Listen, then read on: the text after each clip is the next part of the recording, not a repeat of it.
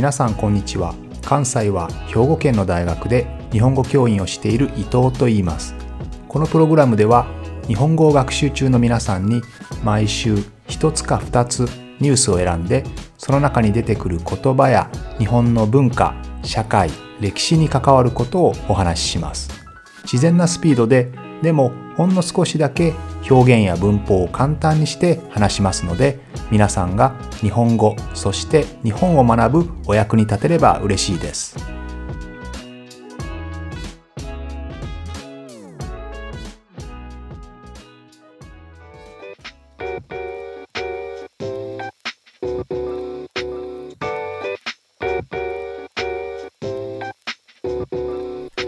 先週はちょっと風邪をひいてしまいまして、えー、プログラムを少しお休みしてしまいましたけれども、えー、ようやく体調も回復したので、えー、今日からまた新しく始めていきたいと思います。ちょうど今週ですね、私のゼミの学生たちと日本の教育について考えたので、ちょっと今日はそのお話をしたいと思います。どの国でもいろいろと問題になると思うんですけれども、まあ、政府が国がどれだけ子供たちの教育のために、まあ、お金を使うかというのをですね、よく GDP に対してどれだけ教育に支出をするか。つまり、まあ、GDP が大きいということは、その国の経済規模が大きいという意味ですよね。そのうちの何パーセントを教育のために使っているかというのを GDP 比の教育支出という言います。支出というのはまお金を使うことですよね。ということで、え日本はですね、まあ、いろいろ教育段階によって違います。例えば、幼児教育にどれだけお金を使うかとか、え大学とか専門学校のように、いわゆる高等教育ですね。高等教育にどれだけお金を使うかとか、まあ、それぞれ段階によって違うんですけれども、一般的には、この公教育、教育に使うお金が一般的には他の先進国と比べてかなり少ないと言われています。その政府が教育に使うお金の中でよく話題になるのが奨学金のシステムですね。まあ奨学金というと普通スカラーシップ。スカラーシップでイメージするのは普通は返さなくてもいいお金ですよね。まあ国からお金をもらってそれで教育を受ける。そのお金は基本的には返さなくてよいというのがまあ普通なんですけれども、これがスカラーシップですけれども、まあ日本の奨学金、まあそのまま訳すとスカラーシップなんですけど、実際にはスカラーシップ、奨学金ではなくて教育ローンであるというようなことがよく言われていますね。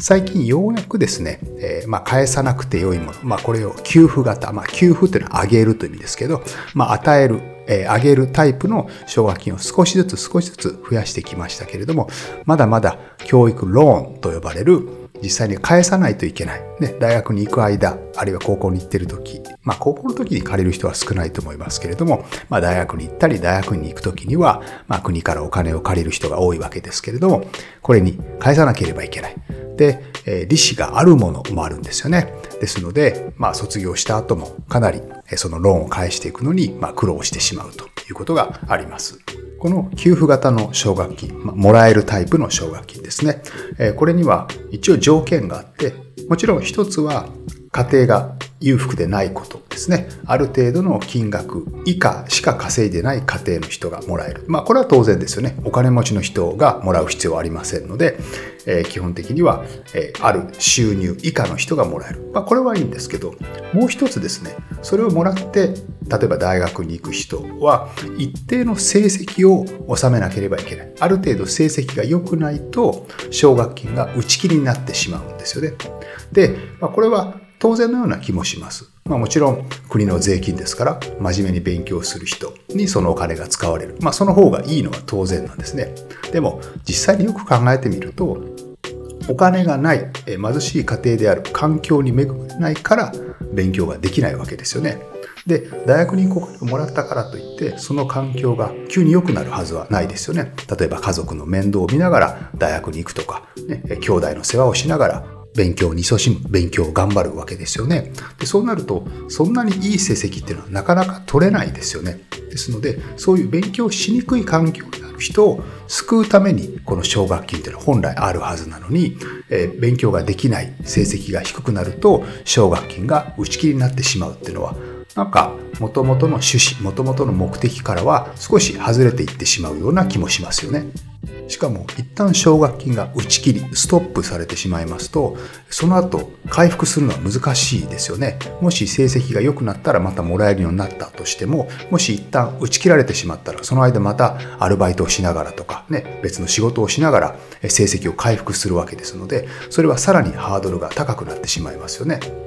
かといって不真面目な大学生。しかも例えば留年する大学生ですね、えー、5年も6年も大学に行くような人に、まあ、国の税金をずっと使うわけにもいかないしこの辺りは非常に難しいところですね。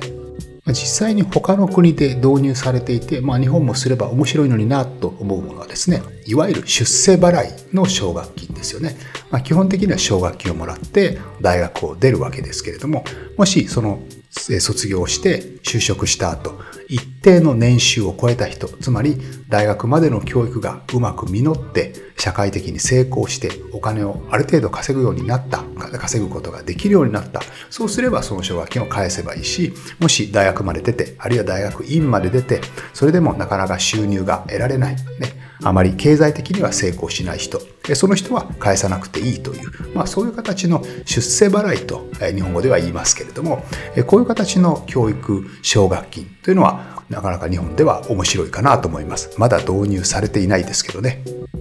まあ、そもそも大学までの学費を全て無料にした方がいいという、まあ、そういう考え方もありますね。この学費の考え方って非常に難しいところがあって、例えば有名なのはアメリカですよね。アメリカなどは特に私立大学ですけれども、いい大学、有名な大学になればなるほど学費が高いと。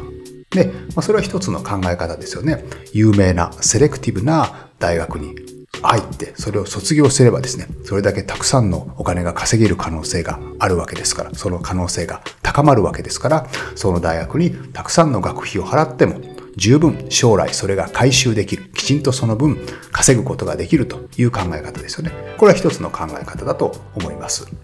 そのあたりはアメリカは徹底してるなと思うのは例えば大学で取った単位数ですね。より多くの授業を取ったら、えー、授業料も高くなる。ね。ミニマムで卒業したら、まあ安くなる。まあミニマムの学費で済むとかですね。このあたり本当に徹底しているなと思うわけですけれども、まあ日本は126単位とか124単位で卒業するところが多いですけれども、126単位取ろうが、130単位取ろうが、150単位取って卒業しようが、基本的に学費は同じですよね。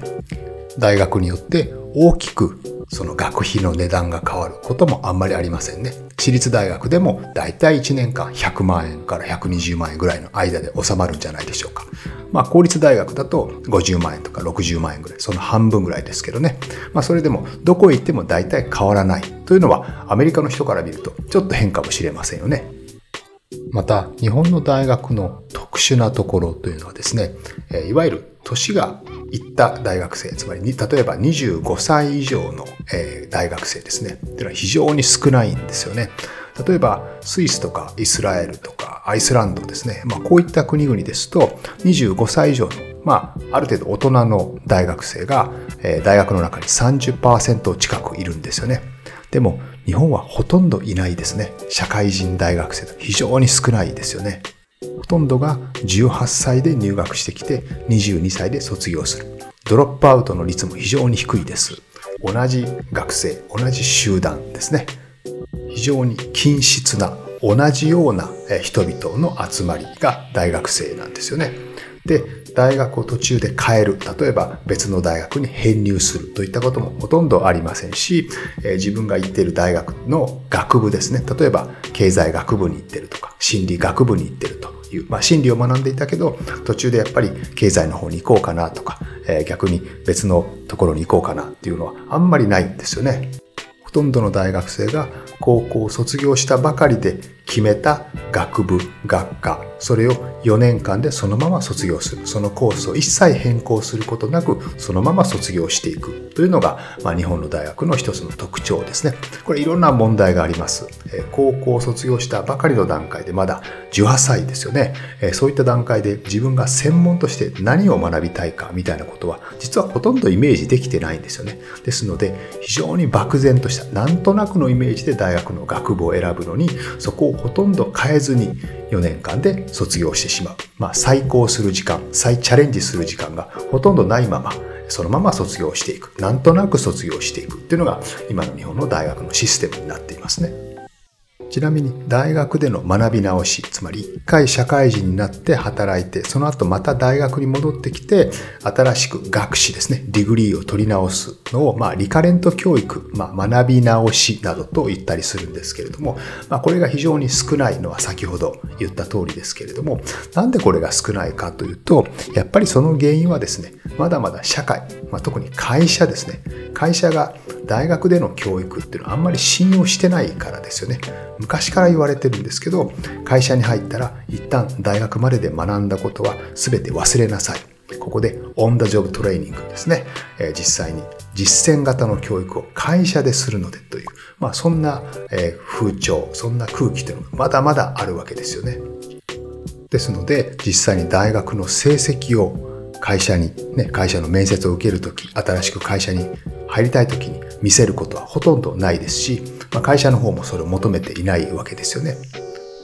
基本的にはオンザジョブトレーニングをもし大学でできれば会社としては即戦力すぐに使える社会人が入ってくるわけですからその方がいいはずなんですけど一方で別の議論もあります。大学が就職予備校でいいのかということですね。えー、つまり、大学では就職の準備ばかりをやる。例えばビジネスプレゼンテーションやったり、ビジネスマナーを学んだり、ね、そういった会社に入るためのトレーニングばかりを大学でやる。それが本当に大学教育としていいことでしょうかと。ね、大学の場所っていうのは、例えば正義とは何かとか、時間とは何かとかですね、そういった直接社会に出て、プラクティカルに役に立つかどうかわからないことを一生懸命考えるのが実は大学の一番大事なところ、醍醐味だったりするわけですけれど、まあそういったことを一切せずですね、いかにいい会社に就職できるか、それだけを追い求めて教育をするのが本当に良いかという議論もやっぱりあるわけですよね。